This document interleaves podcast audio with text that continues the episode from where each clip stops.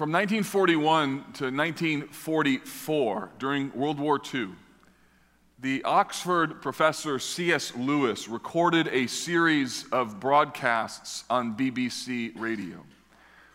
The genesis of these programs were a religious director at BBC read Lewis's book, The Problem of Pain, and was so captivated by Lewis's view of Christianity that he asked him to record these short radio talks. The, the aim of these talks was to make an apologetic for Christianity. Part of the reason was the world was falling apart. World War I was supposed to be the war that ended all wars, and now the entire globe was taken under the curse of World War II. Lewis attempted in these radio talks to make the case for the central truths connected to the Christian faith. And eventually, these radio addresses became the best selling book, Mere Christianity.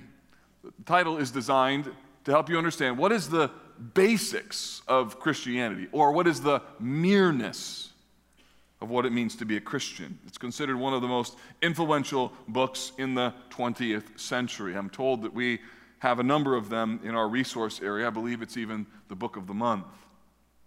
In Mere Christianity, Lewis wrestles with a number of particular concepts, but one in particular that we're going to talk about this morning. He wrestles with what do you believe about Jesus? He identifies that a central tenet of Christianity relates to this question Who do you think Jesus is? Lewis has a famous quotation. Here it is. He says, I am trying here to prevent anyone saying the really foolish thing that people often say about him. I'm ready to accept Jesus as a great moral teacher, but I don't accept his claim to be God. That is the one thing we must not say. A man who was merely a man and said the sort of things Jesus said would not be a great moral teacher he would either be a lunatic on the level with the man who claims or says he is a poached egg, or else he would be the devil of hell.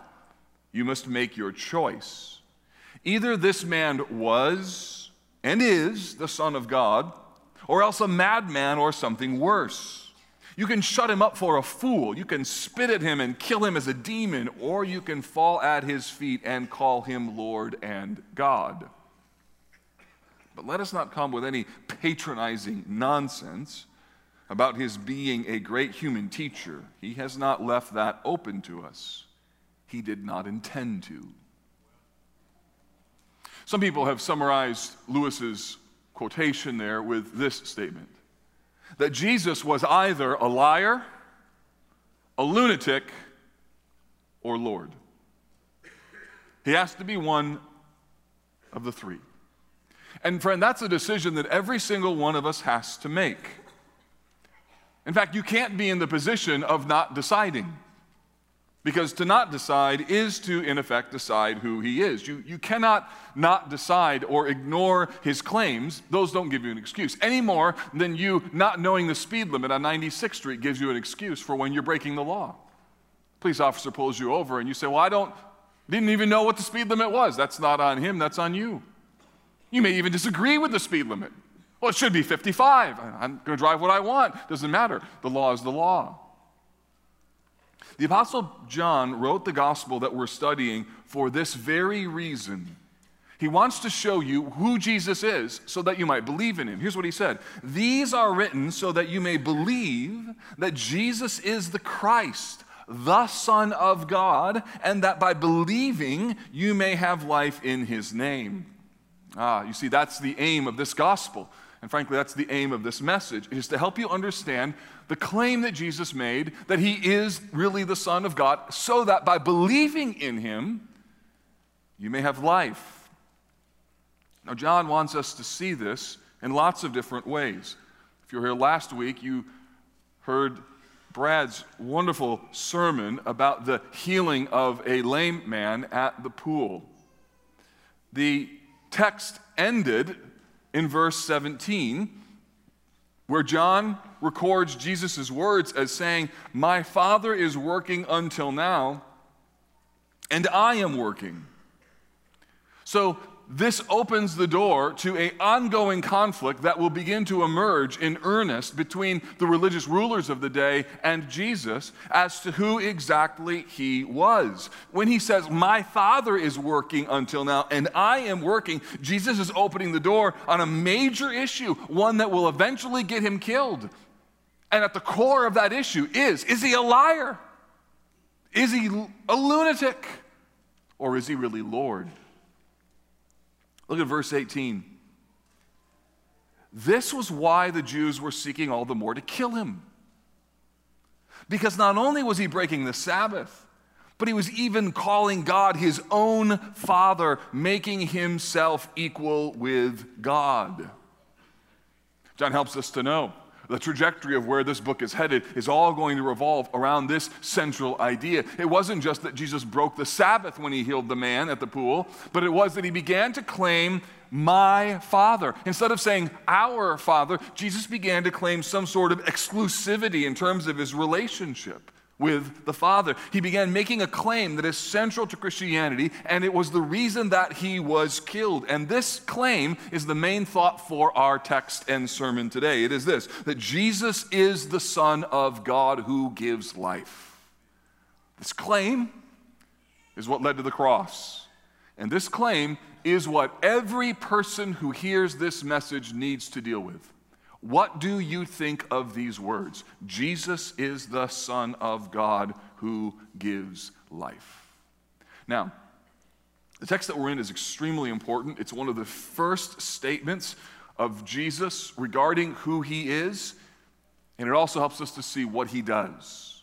So I want to look at this passage through two essential points who Jesus is, and then what he does, and throughout the course of our journey, I want you to help, I want to help you understand why this is important. So, first, here, who Jesus is.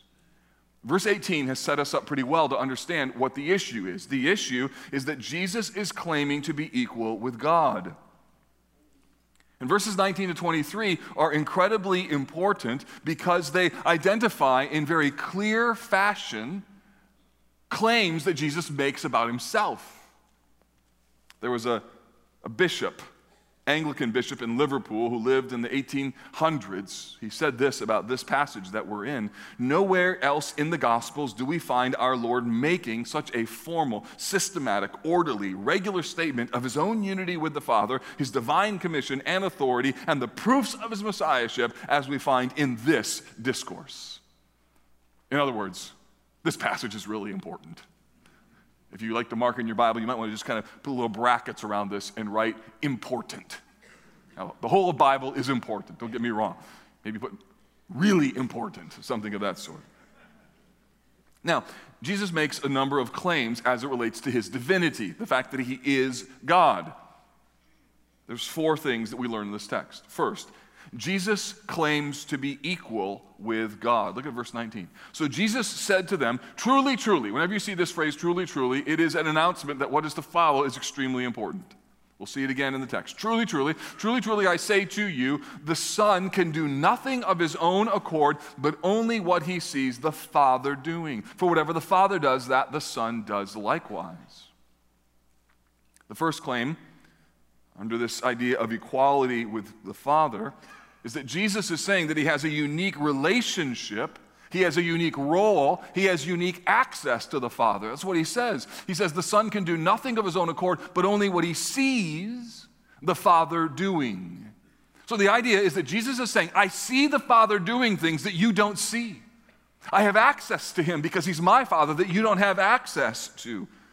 Jesus is saying that he's an intermediary between earth and heaven. He sees the works of the Father. And as a result, he's in effect saying, I know him in a way that you don't. He's claiming that he is of the same essence of the Father, that he is God in the flesh. The second thing that he says is that whatever the Father does, the Son does likewise. So he says, Not only do I see the things that the Father is doing, but what the Father does, I do too. Now imagine if you're in the first century and you're a Pharisee and you hear this carpenter's son named Jesus from Nazareth saying, I see what the Father does, and what he does, I do. Can you imagine? The audacity. You'd think he was a lunatic, you'd think he was a liar. Or what if he's actually the real Son of God? What Jesus is saying here is that he and the Father are of the same essence and they have a unique relationship. And so the actions of the Son are designed to communicate that he knows the Father, that he lives in proximity to the Father, and that's why he does the works of the Father. I mean, if you're a if you're a human, you understand this. When you were raised in the home that you were raised in, there are things that you do because of who you're related to. There are ways that you talk, there are nuances. I'll give you a few examples. You probably laugh in a similar manner as the family members that you grew up with.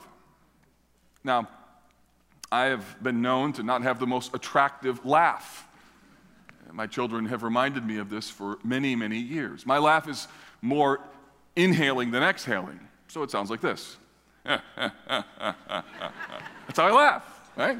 I think it's a great laugh. I've mastered my laugh. my kids used to mock me. They're like, Dad, your laugh is awful. But guess who laughs the same way now?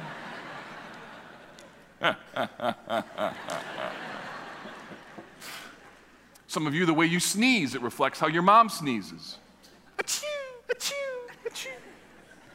Some of you grow up, man, if you're going to sneeze, you're going to do it. Like, let's just get it done, right? Let's just blow it out. Or when I was a kid, remember my parents telling me to blow my nose in the Dutch tradition? You blow with all your might. In fact, you got to get your nostrils to be like, so, uh, and that's, I think it's a cultural thing because I could be in an airport and I'm like, oh man, I hear a Dutch brother. Where are you, man? so, the, so the fact of the matter is that where you live and who you live with affects what you say, what you do kind of in a laughable way. The sneezing, the blowing of one's nose, and the laughter is an illustration, but Jesus is making a really serious point. And he's saying this I see God in a way that you don't. I do things that I do because I know him, and you don't know him like I do. It's an unbelievable statement. John was already making this case in John chapter 1 when he said, In the beginning was the Word, and the Word was with God, and the Word was God. So, if you're here today, you're not yet a Christian, you need to know that one of the central tenets of the Christian faith is that we believe that Jesus of Nazareth wasn't just man, he was the very Son of God. Second thing, Jesus is loved by the Father. Look at verse 20. For the Father loves the Son and shows him all that he himself is doing. And greater works than these will he show him so that you may marvel. Now, notice, he says here, the Father loves the Son. Central to what Christianity is, is the essence of love. The Bible tells us that we're to love God with all our heart, soul, mind, and strength. We're to love our neighbors as ourselves. And the reason is because the Father, the Son, and the Holy Spirit in the triune Godhead operate in love for one another. The Father loves the Son. That's what the text says. And the Son loves the Father. The Father loves the Spirit. The Spirit loves the Father. This love that they have for one another is how, in the midst of their diversity, because they have different roles, they maintain their unity. The Bible tells us that God so loved the world that he sent his only Son. So, the main expression of what it means to know Jesus is to love God and to love others. One of the reasons that unity in the midst of diversity for every church ought to mark its community, that in the midst of all of our differences, there's a love that brings us together, is because this is the very essence of what God is like. Love is at the center of what it means to be a Christian. So, follower of Jesus, can I just ask you, how'd the love thing go this last week? And how you resolved conflict in the words that you chose, in your patience level. If I were to ask the people at work, are you marked by a loving attitude? Because you know, don't you, that the entire gravitational pull of our culture is heading the other direction. How people drive, what they post on social media, how they talk to one another, what they throw out in a text. It's all headed the other direction. And followers of Jesus are meant to emulate something very real but very powerful, central to the heart of God in the context of love. Then Jesus says this a remarkable statement and greater works than these will he show him so that you may marvel. So just understand what Jesus is saying here. I see the Father in a way that you don't. I do the works that my Father does that you don't. I have a loving relationship with the Father that is unusual, and I'm going to do greater things than these so that you can stand in awe.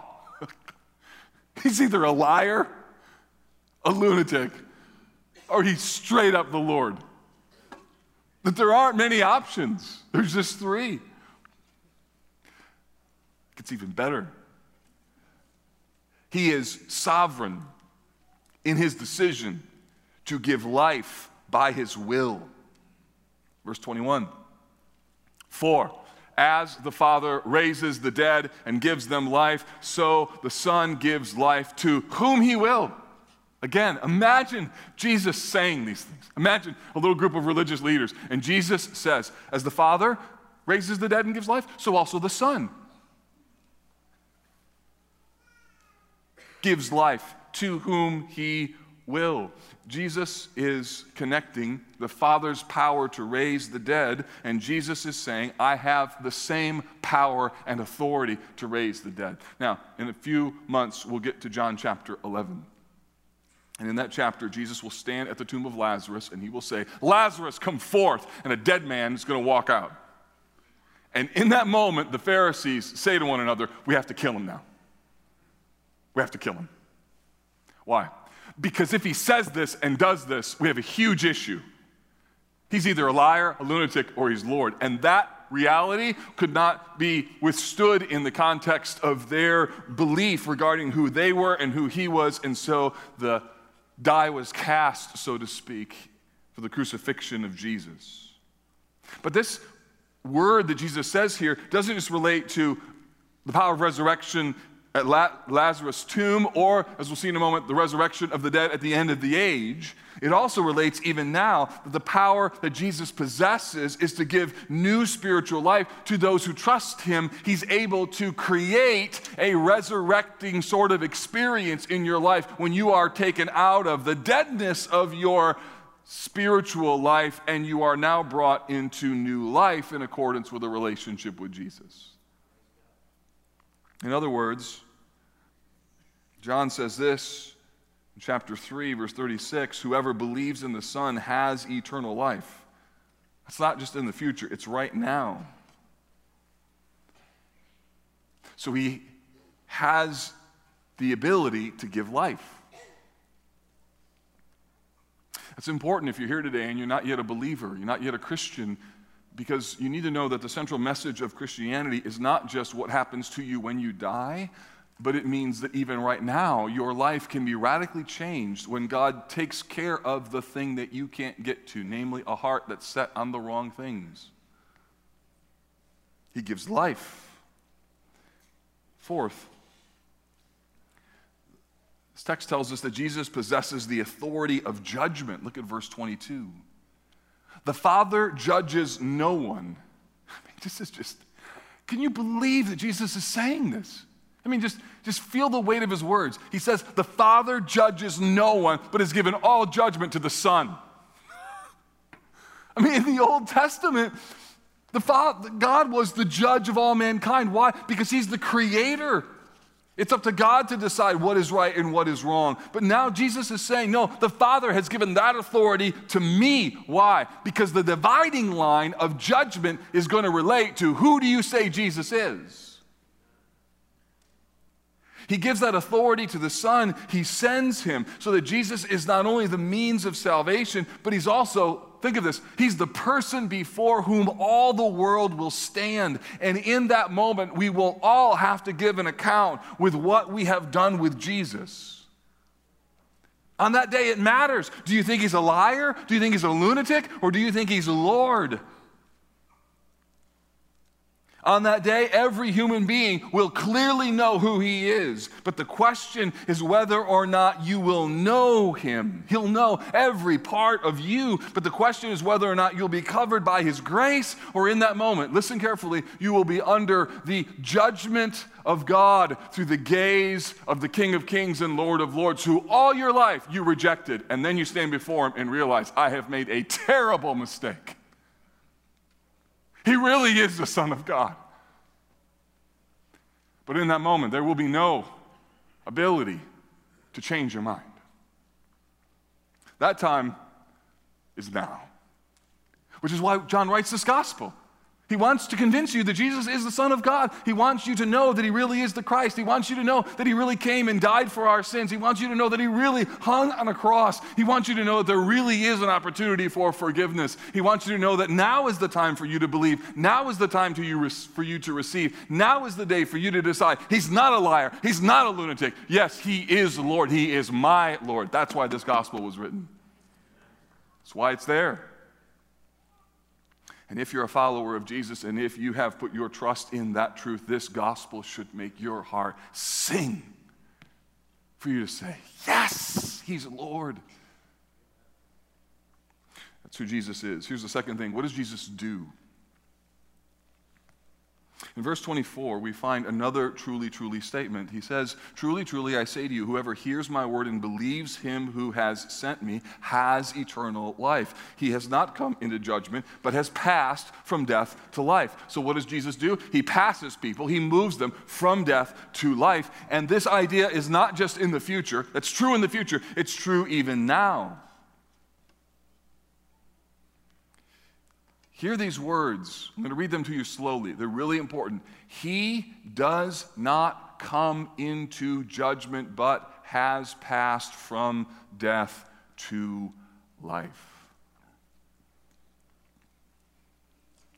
Because of who Jesus is and because of what he has done, he has the power and authority to deliver people from eternal judgment and to move them from death to life. And it doesn't relate just to the future, but it relates to something that happens even now. Here's how it works when you become a Christian, God's grace is applied to you so that not only do you have hope for the future, so you know what happens where you go when you die, but you have hope even now. That Jesus doesn't just change your eternal destiny, He changes your life immediately.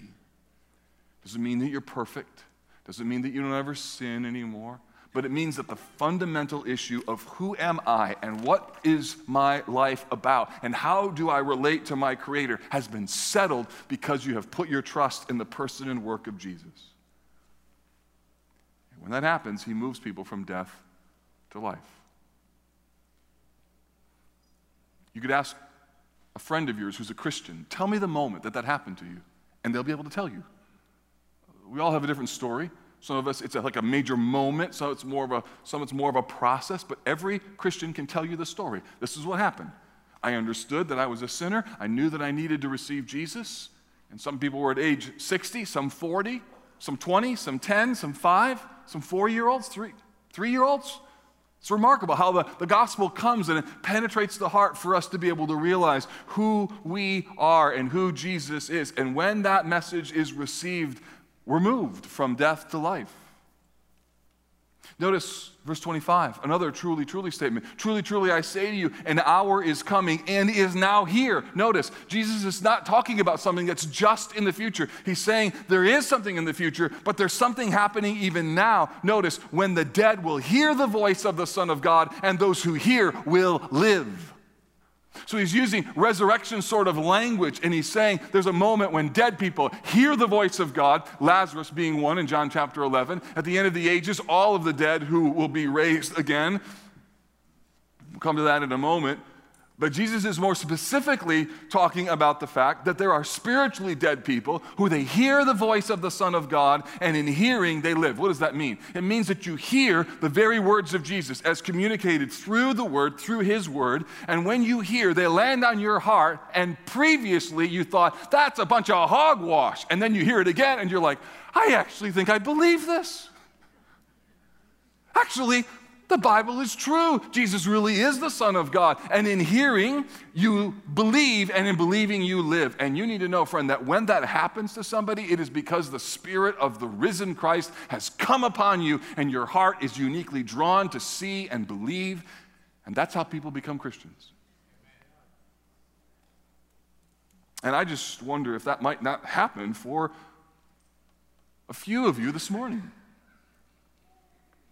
The Bible says that the dead hear the voice of the Son of God, and as a result, something within them says, That's true. The disciples in Luke 24, after Jesus was raised from the dead, they were walking along a road one day. Jesus appeared to them. He didn't know who he was. He started explaining the Old Testament scriptures to them. And when he left, the disciples said this Were not our hearts burning within us? Let me tell you what happens when you start to hear the word. It's like something goes into your brain, into your head, and your heart is like, I think I'm leaning into this, not leaning away. Maybe you find that even now, as I'm talking to you about the things, the claims of Christ, that there's this strange sort of lean in quality that's happening to you. That's, that's what the Bible is talking about. Or take Peter's sermon in Acts chapter 2. He preached a sermon, and the Bible says that when he told them about Jesus, they were, quote, cut to the heart. Like it landed on them, and they were like, what do we do? How should we respond? book of Hebrews in the New Testament says that the Bible is living and active, meaning the declaration of the word, even sometimes the reading of the word, has power to it. Do you hear what Tim said when he began to read the scripture? This is a powerful passage. Amen, it is. Why is it powerful? Because it is the very words of Jesus. If you're a follower of Jesus, do you remember what it was like when your heart burned for the word? Remember the moment when you heard the gospel, the good news that you were a sinner and Jesus died for your sins, and there was something within you that was just compelling you to believe? Can I ask you, does that seem like a millennia ago? Like your heart's gotten so used to the gospel, so used to the good news, that it takes a lot to warm you up to the things of God. Maybe some of you need to start your morning tomorrow by simply saying this God, I need a heart that is set on you again. Help me. Doesn't mean that you've lost your salvation, doesn't mean that you're not a Christian anymore, but what it does mean is that you become so familiar with the claims of Jesus, you've lost the awe of Jesus. I might begin by just even at the end of our service today and thanking Jesus for the work that he's done. Maybe even this sermon is helping just to sort of rekindle some coals of affection that are there but have grown a bit cold. He says, Truly, truly, I say to you, an hour is coming and now is here when the dead will hear the voice of the Son of God, and those who hear will live. For as the Father has life in himself, so he has granted the Son to also have life in himself. So remarkable that Jesus says. Again, he's either a liar, a lunatic, or he's Lord. Verse 27 And as he has given him authority to execute judgment, or and he has given him authority to execute judgment because he is the Son of Man. This word Son of Man in, in our culture would be like he's the commander of, in chief. It's got power connected to it. That's, that word is related to one who is a conquering king from Daniel, the book of Daniel. And then he says, verse 28, another remarkable statement. Again, just put yourself there and imagine Jesus saying for the first time these words Do not marvel at this. Mean, he's saying unbelievable things, and they're saying to him, He says to them, Don't marvel at this. Why? For an hour is coming when all who are in the tombs will hear his voice. He means my voice. There's coming a day when all who are in the tombs will hear my voice, and they will come out. those who have done good to the resurrection of life, and those who have done evil to the resurrection of judgment. Now, what does this mean?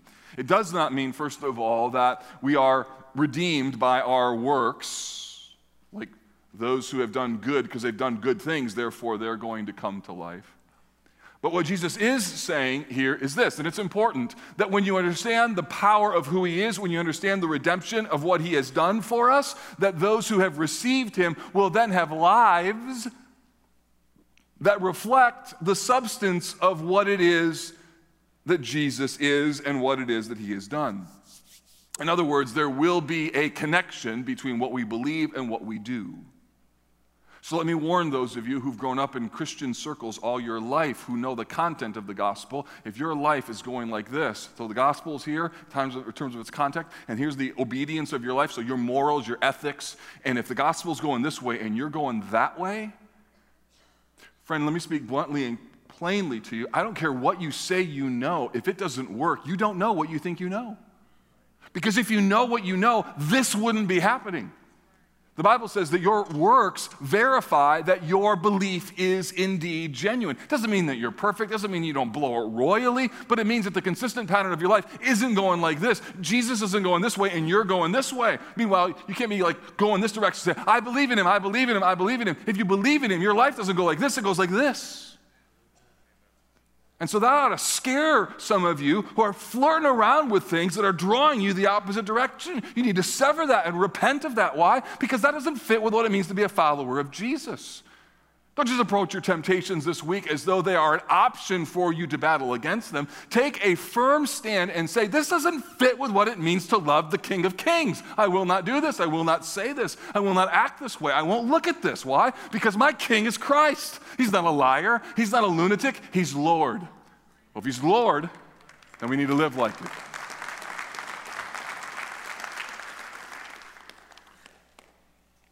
Well, if you're a person who's not yet a Christian, the, question is you have to decide who he is.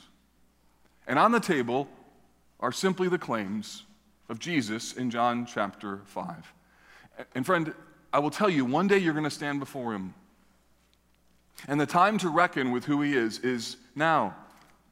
Because it says in this text, and I'm just telling you what the Bible says, that those who have done good to the resurrection of life, and those who have done evil to the resurrection of judgment. In other words, everyone lives again.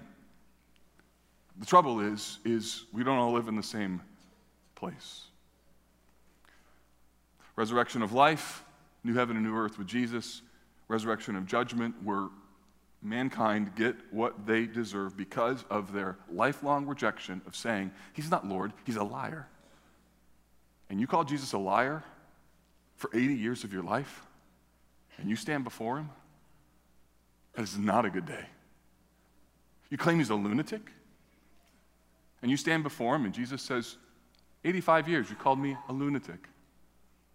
And in that moment, Jesus knows all about you, everything that you've done. He knows every wrong motive. He knows it all. There's no need to have testimony. Jesus already has the file. He's already hacked into everything of your heart, He knows it all. And the question on that day isn't going to be, What do you think of Him now? You'll know who He is. And the reason why John writes this gospel is to prepare you for that day. He says, I write these things to you so that you may believe that he's the Son of God, because you don't want to be standing in front of him, denying it all your life, and suddenly now, oh, now I know you're the Son of God. In that moment, it'll be too late. And so the invitation for you is if what I'm saying is resonating within your heart, if any of your heart is like, I'm leaning into this and not away, then why not believe today? Why not come to Jesus today? Why not simply say in your heart, Lord, I believe that you are the Son of God, and I want you to come and to take over my life. I trust you for the forgiveness of my sins. And if you believe in that and are trusting in that, that is, that is how people move from death to life. If you're a Christian, that's the essence of what you believe. That's the mereness of Christianity. And you ought to thank God that you're forgiven. You ought to never forget what Jesus saved you from. And you ought to tell people around you of the power of what that life in Christ means. Because you've decided he's not a liar, he's not a lunatic. Oh my goodness. Jesus of Nazareth, who hung on a cross, he is my Lord. And that is the essence of what it means to be a follower of Jesus. Lord Jesus, right now, help those who know you to feel both joy of what it means to live because of you, and also a sense of sobriety, of deciding I need to follow Christ more closely. And Lord, for those today who are not yet Christians, would you make them today the kind of people whose hearts would be open to what it is that they're hearing? Thank you for the kindness of your word that you have told us what eternal life is all about. And Lord, would you help this word today to land on hearts that are more inclined to listen than not? Would you kindly apply your word as it needs to be applied in our lives, that we might even today have some who would say, On this day in May was the moment when I confessed Christ Jesus as Lord. Let me pray this in your name, Jesus. Amen.